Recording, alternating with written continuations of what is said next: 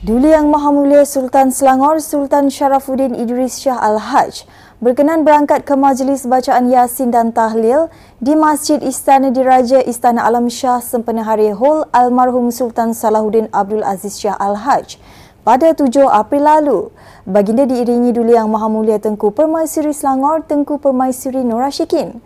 Turut berangkat Duli Yang Teramat Mulia Raja Muda Selangor Tengku Amir Shah Hadir sama anak anda-anak anda almarhum antaranya Tengku Laksmana Selangor, Tengku Sulaiman Shah Al-Haj, Tengku Panglima Besar Selangor, Tengku Abdul Samad Shah Al-Haj, Tengku Panglima Raja Selangor, Tengku Ahmad Shah Al-Haj serta orang-orang besar istana. Almarhum Sultan Salahuddin yang juga Sultan Selangor ke-8 mangkat pada 5 Ramadan 1422 Hijrah bersamaan 21 November 2001 dan dimakamkan di Makam Diraja Kelang. Jabatan Kemajuan Islam Malaysia JAKIM tidak boleh mengeluarkan sebarang kenyataan berhubung keputusan yang dibuat Jawatan Kuasa Muzakarah Majlis Kebangsaan bagi Hal Ehwal Agama Islam kerana ia di bawah bidang kuasa pengerusi Jawatan Kuasa Muzakarah Majlis Kebangsaan bagi Hal Ehwal Agama Islam Malaysia MKI dan Majlis Raja-Raja. Dulu Yang Maha Mulia Sultan Selangor Sultan Sharafuddin Idris Shah Al-Haj selaku pengerusi MKI bertitah demikian menerusi kenyataan dikeluarkan Istana Alam Shah Kelang hari ini. Menurut baginda, JAKIM hanya bertindak sebagai urus setia kepada Jawatan Kuasa Muzakarah dan MKI.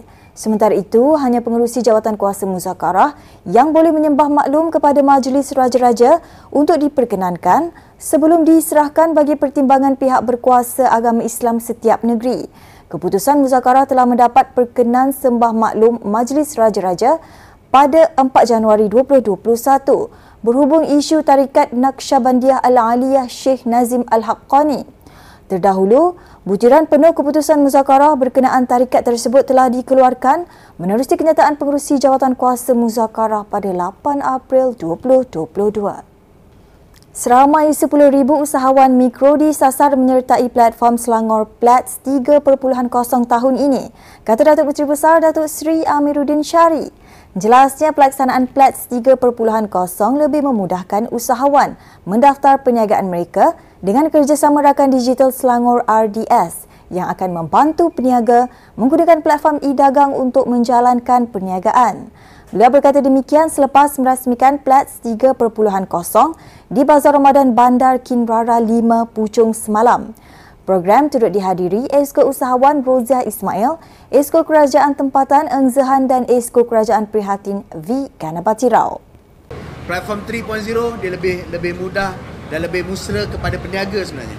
Peniaga-peniaga lebih mudah mendaftarkan produk-produk mereka dan hasil mereka dan sebenarnya kita sedang dalam usaha untuk memastikan Uh, mempunyai platform gateway dan pembayaran yang lebih baik. Kerajaan Selangor menghargai penjawat awam negeri itu yang bekerja keras berdepan pelbagai rintangan yang tidak diduga.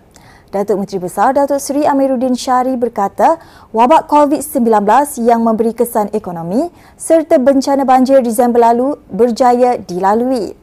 Beliau berkata demikian ketika berucap di majlis berbuka puasa dan solat terawih bersama Ketua Jabatan Agensi dan anak syarikat kerajaan negeri di kediaman rasminya semalam. Bagi pihak pentadbiran kerajaan negeri secara keseluruhannya ingin merakamkan ucapan terima kasih di atas kerja kuat dan kerja buat kita selama ini dalam berdepan dengan rintangan-rintangan yang kita hadapi secara didugai ataupun tidak diduga. COVID-19 tidak kita duga. Ya kesan-kesan ekonomi diduga setelah berlakunya COVID-19 banjir perkara tidak diduga. Dan berbagai perkara lagi yang kita hadapi. Walaupun kita berdepan dengan rintangan dan cabaran tersebut kita cuba sedaya upaya untuk memperbaiki kesilapan-kesilapan.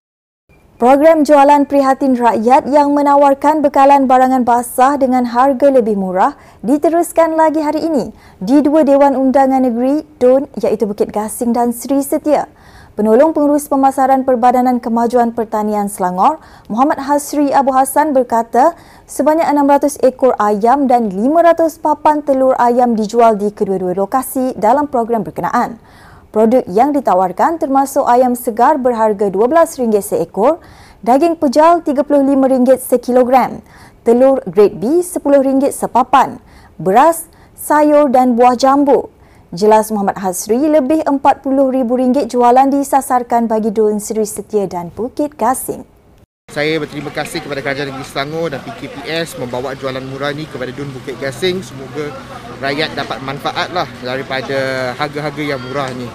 Memang kami mengharapkan kerajaan persekutuan yang mengawal kewangan di negara ini membuat lebih untuk menstabilkan harga barangan. Uh, jangan biar harga tu melonjak. So kami pun dari Peringkat Pakatan Harapan pun memberi show untuk mewujudkan satu tabung untuk menstabilkan harga uh, pasaran bagi barang-barang keperluan barang-barang makanan ini, barang-barang pertanian ini tetapi malangnya ia masih tidak dilakukan. Jadi apabila harga itu melonjak, uh, dia dia naik turun naik turun dan bila dia naik tinggi macam sekarang, memang rakyat menderita dan saya berterima kasihlah kerajaan Selangor dapat membuat sesuatu untuk meringankan beban ini. Ah kalau boleh, ah kalau boleh ah teruskanlah. Tiap-tiap minggu pun lagi bagus kan. Ah. Semalam pun dah sebenarnya dah beli tapi dengar cerita memang murah tu so datang tu bahagian dah beli dah semalam. Terus sajalah nak nak nak tengok kan harga kan. So ini habis berapa? Alah ini baru 43. 43. Ha. Ah, Okeylah sebabnya siapa yang mau datang tu beratur, dia dah clear situ, orang yang duduk tu beratur apa pergi beli kan. Jadi okey lah. lah. Ada teratur lah orang kata. Ha, tak adalah apa berebut-rebut kan. Mula-mula tadi tujuh setengah cik balik. Lepas tu pukul sembilan lebih cik turun. Cik kata kan takut ramai. Kalau ramai cik nak balik cik cakap. Sebab cik takut juga kan. Ha, kalau boleh diteruskan.